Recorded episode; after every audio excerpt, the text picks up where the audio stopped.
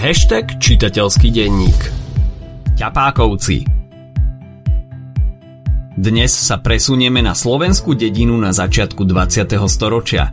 Timrava, autorka nášho dnešného diela, si servitku pred ústa nedávala a satiricky kritizuje pomery v spoločnosti, hlavne zaostalosť, malomyselnosť a spoločenské vzťahy na príklade rodiny Ťapákovcov.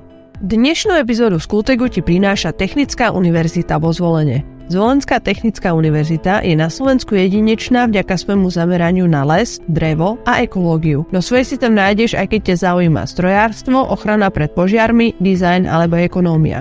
Štúdium je zároveň úzko prepojené s praxou a tak si získané skúsenosti môžeš vyskúšať priamo v teréne.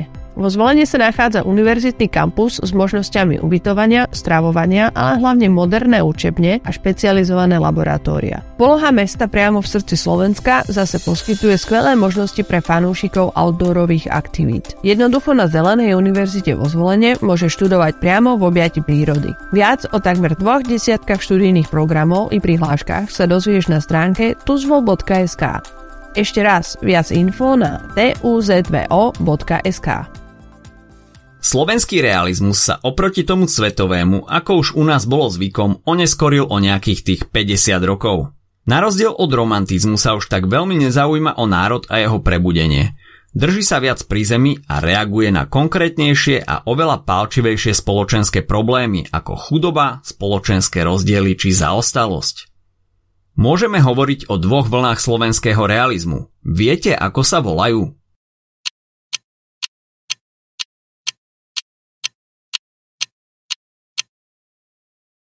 Ide o opisný a kritický realizmus. Rozdiel medzi nimi je zjavný už z ich názvov, ale aj tak si o nich môžeme povedať niečo bližšie. O opisnom realizme hovoríme od konca 19. storočia, konkrétne od roku 1880 až do začiatku 20. storočia. Medzi najvýznamnejších predstaviteľov patria napríklad Martin Kukučín, Pavol Orsák-Hviezdoslav či Terézia Vánsová. Vo vtedajšej tvorbe sa venovali najmä otázke zemianstva. Kritický realizmus trvá prvých 20 rokov 20. storočia. Jeho predstaviteľmi sú napríklad Jozef Gregor Tajovský a Božena Slančíková Timrava, o ktorej dnes budeme hovoriť. Autori kritického realizmu boli veľmi kritickí, a to až do takej miery, že sa im občas vyčítalo, že Slovákov ponižujú. Oni však len chceli poukázať na problémy, ktoré vládli vo vtedajšej spoločnosti, bez zjemňovania a bez príkras. A ako sa k tomu dostala Timrava?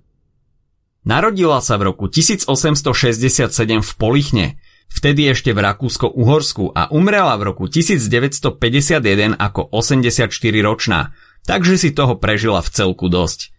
Jej otec bol evanjelický farár a mala 10 súrodencov. Len si to predstavte.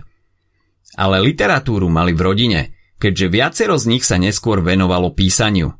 Timrava spolu so sestrou chvíľu vydávala literárny časopis. Učil ju otec, chodila do mešťanskej školy a nikdy sa nevydala. V tej dobe bolo, bohužiaľ, ťažké byť slobodnou ženou a celý život čelila finančným problémom. Istú dobu robila spoločníčku jednej vdove, neskôr na krátky čas pracovala v Slovenskom národnom múzeu.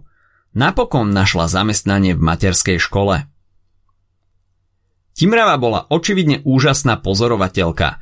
Vo svojich dielach skvele vystihla ľudí a ich osobnosti a nebala sa kritizovať spoločenské ani politické problémy.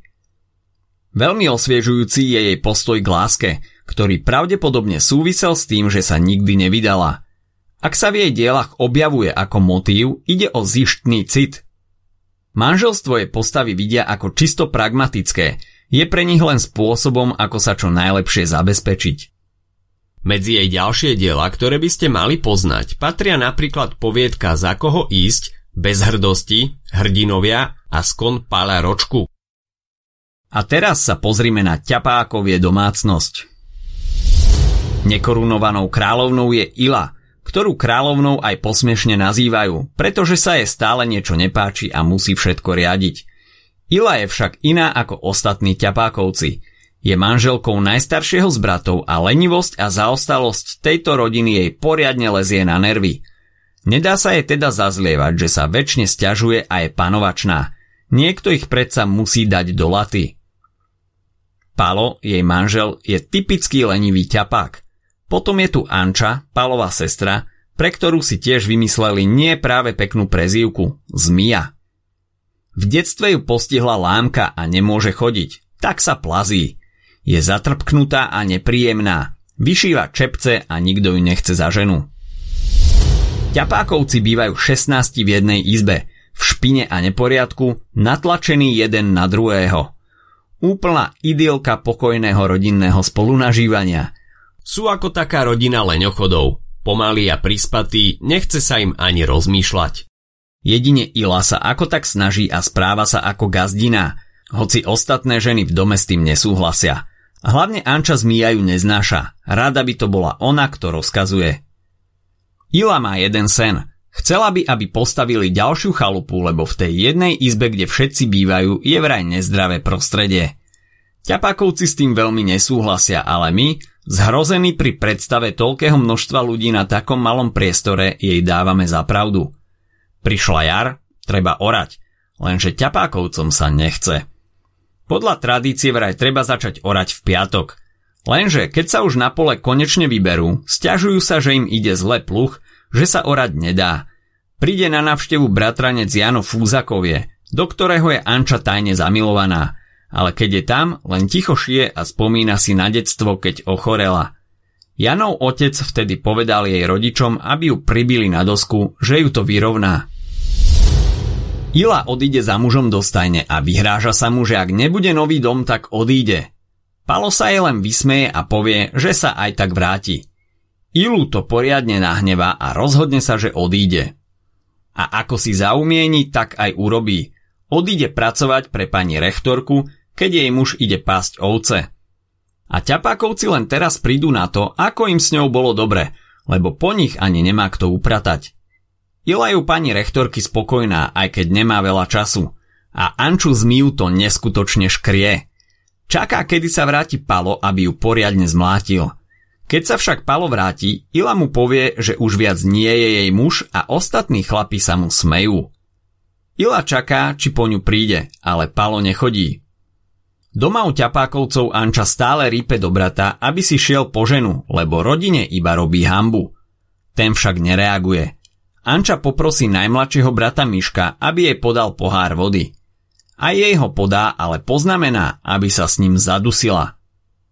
Anči sa to samozrejme veľmi dotkne, lebo najmladší brat ju mal vždy rád a aj ona je predsa len človek. Keď brat odíde, plazí sa za ním a vtedy príde Jano a skoro o ňu zakopne. Aj by jej pomohol, ale Anča nechce. Tak ide dovnútra, aby vybavil to, kvôli čomu prišiel. Povedať Palovi, že za jeho ženou chodí akýsi Ďuro Úvodovie, čo Pala konečne prebudí.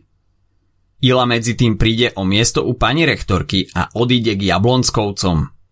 Palo príde za ňou a nakoniec konečne postaví nový dom, aby žene vyhovel. A tak sú všetci spokojní. Aj Ila s Palom, aj ostatní ťapákovci. Nevadí im, že sa 14 tlačia v jednej izbe. Nikto do nich nehučí a môžu si všetko robiť tak, ako to robili kedysi ich predkovia. Len úbohá Anča Zmija stále žiali nad svojim osudom.